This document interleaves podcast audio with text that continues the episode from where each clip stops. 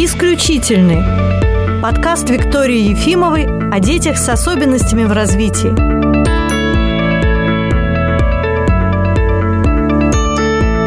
Добрый день! Сегодня у нас продолжение встречи с Глебом Ильдаровичем Шарафеевым, отоларингологом. Мы уже записали один подкаст для вас, посвященный отитам. Здравствуйте, Глеб. Здравствуйте. Сегодня у нас в планах горло. Мы к этому отнесем аденоиды и гланды, да? Почему нет? Да, поговорим об этом. Все-таки в нашем городе, Санкт-Петербурге, аденоиды очень распространенная тема. Ну и, как всегда, начнем с того, что что такое аденоиды. Аденоид – это носоглоточная миндалина. То есть аденоид – это как бы немножко такое народное устаревшее название. Такое более правильное научное – это носоглоточная миндалина. Располагается она на границе носа и горла, имеет такое свойство разрастаться по, по некоторым причинам и, соответственно, создавать проблемы. Ведь в нашем организме нет ничего ненужного. Какое, какая вообще функция у этой миндалины? Вообще, в принципе, у всех миндалин функция такого анализатора и стража. Ну, то есть миндалины, они располагаются на границе внешний и внутренний сред, да, то есть она охраняет э, все, что располагается ниже в носу, в принципе, анализирует все, что попадает в нос. Конечно, это больше актуально для детского возраста, то есть она, по сути, анализирует э, все антигены, да, все микроорганизмы, вирусы, которые попадают в нос и э, участвуют в формировании иммунного ответа. То есть, по сути, это такой анализатор а как же так тогда получается, что это полезное устройство может стать опасным для ребенка? А вот э, как бы это получается из-за такого недочета в конструкции да, этого устройства, то есть... Так, к создателю претензий, да, к инженеру. Не-не-не, не претензии, просто, ну вот, не так скажем, это больше даже к нам претензия в том плане, что это так, результаты скученности жизни, да, то есть скученности населения, экологии и так далее, и так далее. То есть происходит разрастание в какой-то момент. Миндальная является органом иммунитета, чрезмерное повышение иммунитета и чрезмерное снижение иммунитета. То есть повышение иммунитета это аллергия, снижение uh-huh. иммунитета – это иммунодефицит. Вот как бы две этих вещи, они могут приводить к небольшому сбою в работе организма и приводить к разрастанию. Ну, как бы чаще всего, конечно, это иммунодефицит, то есть снижение иммунитета, и как компенсация наш организм, вот он разращивает лимфоидную ткань. Больше защиты производилось, ну, поскольку места мало в носоглотке, довольно часто заполняет э, собой миндалину носоглотку. Угу. И что приводит уже к дальнейшим проблемам ко всем. Ну вот давайте теперь о дальнейших проблемах. Какие, каким проблемам может привести разрастание этой лимфоидной ткани? Почему иногда требуется все-таки хирургическое вмешательство? Ну, проблем на самом деле много, поскольку на первый взгляд кажется, что это в принципе естественно, хотя это не так. Начать надо с того, что нос перестает дышать. В норме мы должны дышать носом, это происходит затруднение носового дыхания, ребенок переходит на дыхание ртом, то не есть хорошо. Почему? Потому что не происходит должным образом согревание и очищение воздуха, ротовое дыхание, оно не физиологично, легкие не раскрываются полностью, не запускают в себя воздух, то есть происходит гипоксия, недостаток снабжения кислородом. Вот. И, соответственно, отсюда идут многие проблемы как раз неврологического характера. Угу. Мы с вами вот сотрудничаем да, по этому вопросу.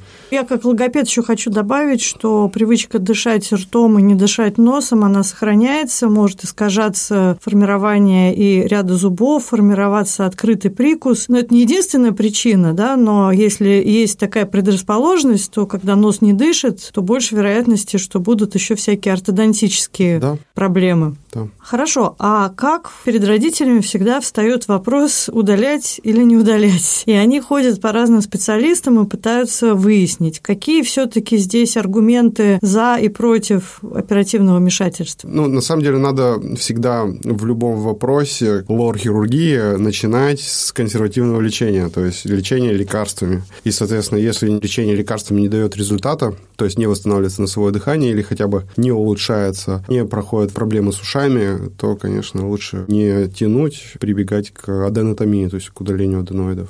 Ну, интересно, что вы хирург, да, и отрадно слышать, что вы говорите, что нужно начать с консервативного конечно, лечения, конечно. потому что все время ощущение, что хирургам бы Лишь только отрезать бы чего-нибудь по-быстрому.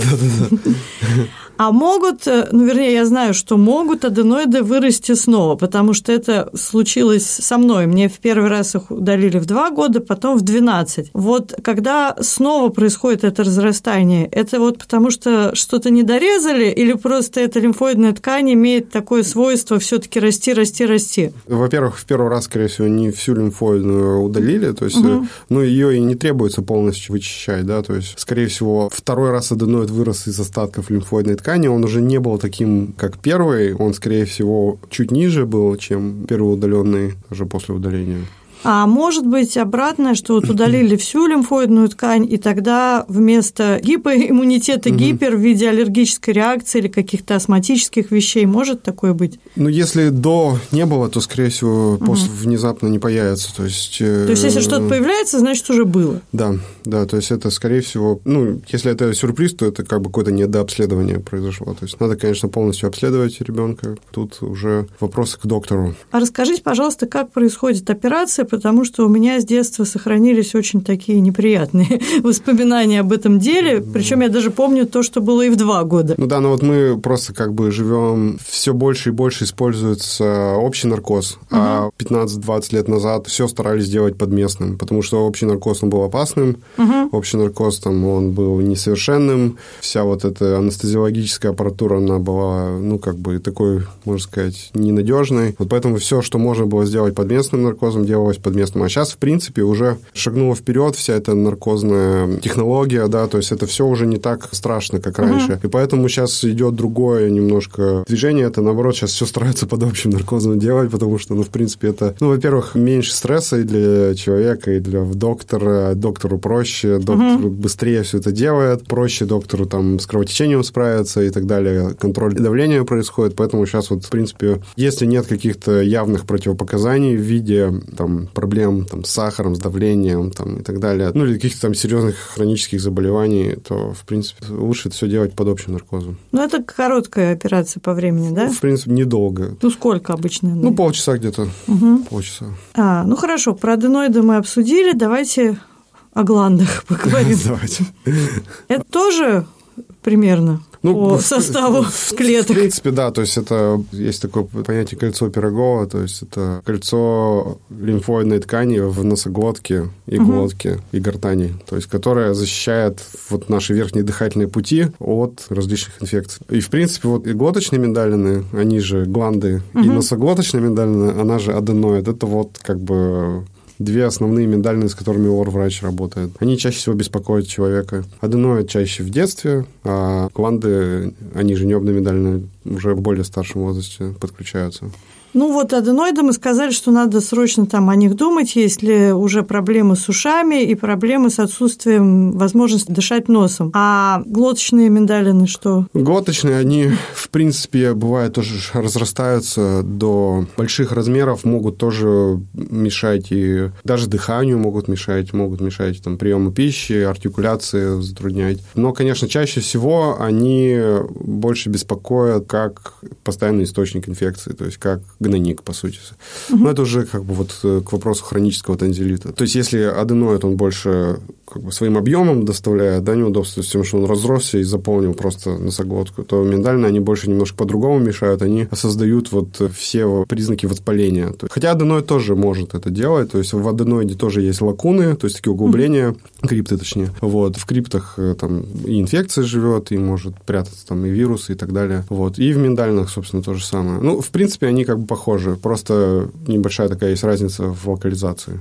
Ну, все-таки, да, небные миндальные, они... Ну, кстати, что те, что другие, они могут создавать храп, например, да, то есть угу. они могут являться источником хронической инфекции. А бывает такое, что взрослому человеку нужно аденоиды удалить? Да, Бывает, Было на вашей Бывает, да, такое, да, бывает. Тоже иммунодефицит бывает и у взрослых людей, и разрастание лимфоидной ткани во взрослом возрасте, но в процентном соотношении, конечно, гораздо-гораздо меньше. Все это редкость, но бывает. Ну, кстати, я еще так вспоминаю, что и обоняния у меня не было, когда с аденоидами были проблемы, и потом было очень удивительно, когда вернулась эта способность mm-hmm. ощущать запахи. Очень такое впечатление яркое, и потом пришлось учиться заново дышать носом, держать рот закрытым. Ну и, в общем-то, тоже, когда к нам в центр попадают дети после операции, то тоже иногда приходится давать им упражнения, которые помогают лучше контролировать закрывание рта. Да, то есть э, если в течение нескольких лет ну, ты не дышал носом, да, потом приходится обратно переучиваться. А консервативное лечение – это какие-то капли, что там? А, самое основное – это спреи, гормональные спреи для носа, угу. и, так называемые ИГКС, интранзальные глюкокортикостероиды. Они вместе с какими-нибудь антисептиками, да, антибиотиками местными. Это вот два таких главных метода лечения. Ну, также сюда можно отнести промывки носа по проецу, да, те же самые кукушки, известные всем. Угу. Вот, но в меньшей степени, конечно, вот основное это спрей. Так, можно сказать, 50 на 50, то есть э, в 50% случаев помогают помогают спрей, если аденоид не очень большой, и еще если он не леченный, воспаление не леченное, то есть воспаление спадает, и состояние улучшается, дыхание улучшается. Иногда тимпанограмма восстанавливается да, после... Угу. Даже при аденоидах там первой, второй степени. Здорово. Вот вопрос о том, что, да, вот мы такие хирурги, нам, нам бы не только резать, то есть мы лечим иногда. Все-таки сначала лечите, а потом уже, если не помогло, режете, да? А есть ли, ну, мне вот трудно судить, поскольку я и родилась в Петербурге, в Ленинграде, и работала в Петербурге, то есть я вижу только наших местных, в основном видела детей сопливых, да? Есть ли какая-то географическая привязка аденоидита к какому-то климату, или это в любом климате может быть где угодно?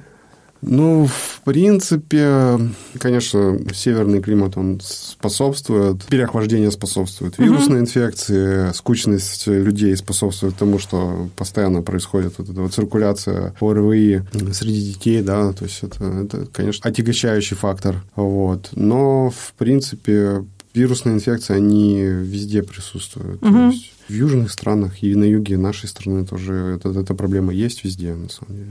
А хождение ребенка в детский сад, где он неизбежно сталкивается с большим количеством э, детей, которые носители чего-нибудь да. увеличивает шанс приобрести аденоиды? Увеличивает, особенно если в садике не следят. Не отправляют домой сопливых. Не отправляют домой сопливых, да. То есть, ну, вот это вообще проблема номер один. То есть, всех садиков. Понятное дело, что родителям там удобнее сопливого ребенка сдать, чем его там лечить, брать больничный, да, для, для ухода. Но это приводит к тому, что ну, проблема усугубляется. Я хочу сказать, что поскольку я в свое время руководила детским центром, и, естественно, проблема там тоже такая была, и вы были все время разборки, что кого-то сопливого привели, он, значит, там всех перезаражал. Но очень часто родители приносят справку о том, что это аллергический ринит. Тут на это сказать нечего. И когда там, я помню, папа один ругался и говорил, ну, позовите врача, пусть у вас сидит врач и определяет, это заразный или это аллергический ринит. А это вообще реально определить? Так скажем, по внешнему виду, я думаю, что нет. По анализам крови, да. Ну, есть... вряд ли уже в детском саду да, скажут, нет, давайте-ка тут на входе все анализы крови сдавайте. Просто ведь есть же дети, ну, я как логопед, я же тесно очень контактировала. Есть дети, у которых эти сопли, ну, просто уже непрерывная часть их жизни постоянно. Ну, это тоже неправильно. То есть, даже если у него у ребенка аллергический ринит, и он, если он постоянно находится в состоянии вот этого аллергического воспаления, то есть, это вообще опасно на самом деле. То есть, тут тоже к родителям вопросики, то есть, почему это так. Как всегда, все сводится к недостатку информации, потому что, ну, если там ребенок заболел, там его вылечили, это одна история. А потом, если это аллергический ринит, родители начинают относиться к этому как, ну, просто нормальной части жизни, ничего не делают, не подозревая о том, что это тоже может привести к каким-то Конечно. последствиям. К тем же аденоидам может привести к разрастанию. Ну, аденоиды – это еще даже меньше из зол, то есть там к дебюту бронхиальной астмы какого-нибудь, ну, то есть вот в будущем и к полипозному риносинуситу может привести. То есть, то есть грубо говоря, постоянное подбрасывание аллергена на слизистую приводит к постоянному как бы ее воспалению. Во что это выльется, неизвестно, но хорошего точно ничего не будет от этого. А возможно какая-то профилактика, что-то такое делать, но если все равно мы знаем, что ребенок столкнется с сопливыми детьми в детском саду, там какая-то мазь или полоскание горла, или это все не работает? Вообще изоляция. На самом деле изоляция. Все по домам. Особенно среди детей, как вот ты проконтролируешь, да, ребенка. Лучше, конечно, пересидеть, не создавать большие группы. Ну, вот на мой взгляд, я, конечно, вот не педагог, не сильно в этом разбираюсь, но мне кажется, что в садиках, где маленькие группы и много места, там вот этой проблемы меньше, чем... чем, чем... Но потом, мне кажется, что когда это постоянная группа детей, они уже там обмениваются всеми своими возбудителями, и уже там как как-то все это утрясается. А когда э, постоянно сменяются, да, угу. приходят там новые дети, вот это вот плохо. Или когда дети ходят в какие-то центры, где группы непостоянные. Ну, в целом, да. В целом, ну, да. держать ребенка до школы дома, чтобы он никуда не ходил, тогда он пойдет в школу, и все начнется в школе, мне кажется, так. Ну да, в целом. А это оксалиновая мазь, я помню, мазали всем нос. Ну, как бы сейчас уже ее не жалуют. Ну да, в целом, то есть это пережиток такой, да.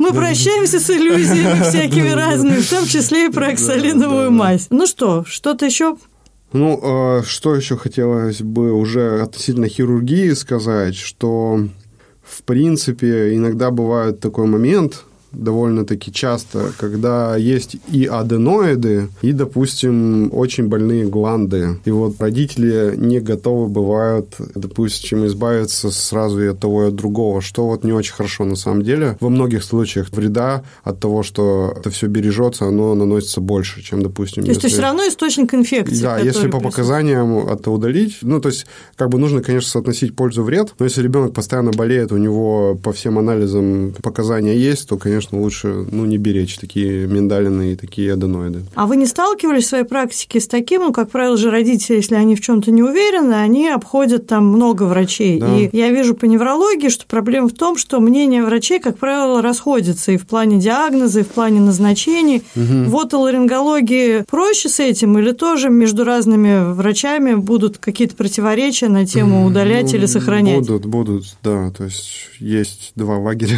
как везде. Тут э, мне вот кажется, что, как говорится, наука – это продолжение здравого смысла. То есть, если, Хорошая фраза. Да, наука, она здравому смыслу противопоставляться не может, то есть она из него вытекает. Если есть жалобы, есть э, проблема, выбор в сторону меньшего вреда, я думаю, надо совершать. Если меньший вред – это сохранить, тогда надо сохранять. Если меньший вред – это удалить, тогда надо удалять. И потом, мне кажется, что я думала просто над этой проблемой в плане невролога, что вот что ищут родители, которые обходят там 10 человек и получают 10 разных рекомендаций. И я пришла к выводу, что когда родители идут к врачу, у них уже в голове есть какой-то ответ для них предпочтительный. И они ищут того доктора, который, ну или уж совсем авторитетно и авторитарно им скажет, все, там нет, делать так. Или ответ, который совпадет. Вот мне кажется, что что надо в случае таком, когда есть сомнения, все-таки найти доктора, которому интуитивно вы доверяете, и здравый смысл этого доктора совпадает с вашим здравым смыслом, ну, и да. тогда следовать уже рекомендациям одного врача, а не метаться вот по кругу. Тут вопрос, да, такой уже философский. Ну, это серьезно, потому что никто не хочет своему ребенку навредить, и поэтому, конечно, все относятся к этому делу внимательно, но есть э, какие-то вопросы, на которых не может быть однозначного ответа. Тут все равно такие весы весы туда-сюда. Да, да, весы. Иногда, как говорится, 49-51 в процентном соотношении, да. Ну, тогда лучше подождать, на мой взгляд. Мне кажется, в идеале вообще наблюдаться с ребенком у какого-то одного доктора, который видит в динамике, и тогда Конечно. доктор может принять решение, действительно ли ребенок вот настолько часто и настолько тяжело болеет, что уже вот не обойтись без оперативного вмешательства, или можно подождать. Это, наверное, такой идеальный вариант? Чаще всего можно подождать. Опять же, там попробовать разные варианты консервативного лечения. В некоторых случаях как бы просто чуть-чуть надо подтолкнуть человека к, к принятию решения. А какая в Петербурге в среднем стоимость такой операции аденоиды в платных клиниках? В платных клиниках вот не могу сказать точно. Я думаю, что вообще ну, так, очень... порядок. Порядок, ну, наверное, где-нибудь от 50 до 80, мне кажется. Вот а бесплатно где-то возможно сделать? Думаю, да. В Лорни? Да, да, в таких вот э, городских больницах, то есть угу. с лор-отделением или в тех же институтах каких-то, я думаю, можно угу. по ОМС, по полису попробовать. Ну, видимо, мы уже тему исчерпали, даже уже дошли до финансовой части вопроса. Э, Глеб, скажите, пожалуйста, еще раз нашим слушателям, где вы работаете, где вы принимаете, потому что э, Глеб Ильдарович принимает и детей, и взрослых, и консультирует, и проводит операции. Я работаю в СМ-клинике на проспекте Ударников, 19, корпус 1. Всех жду. Ну и все. А вас, дорогие слушатели, ждет еще один эфир. Мы уже рассказали об ушах, о горле, остался нос. До новых встреч. До свидания.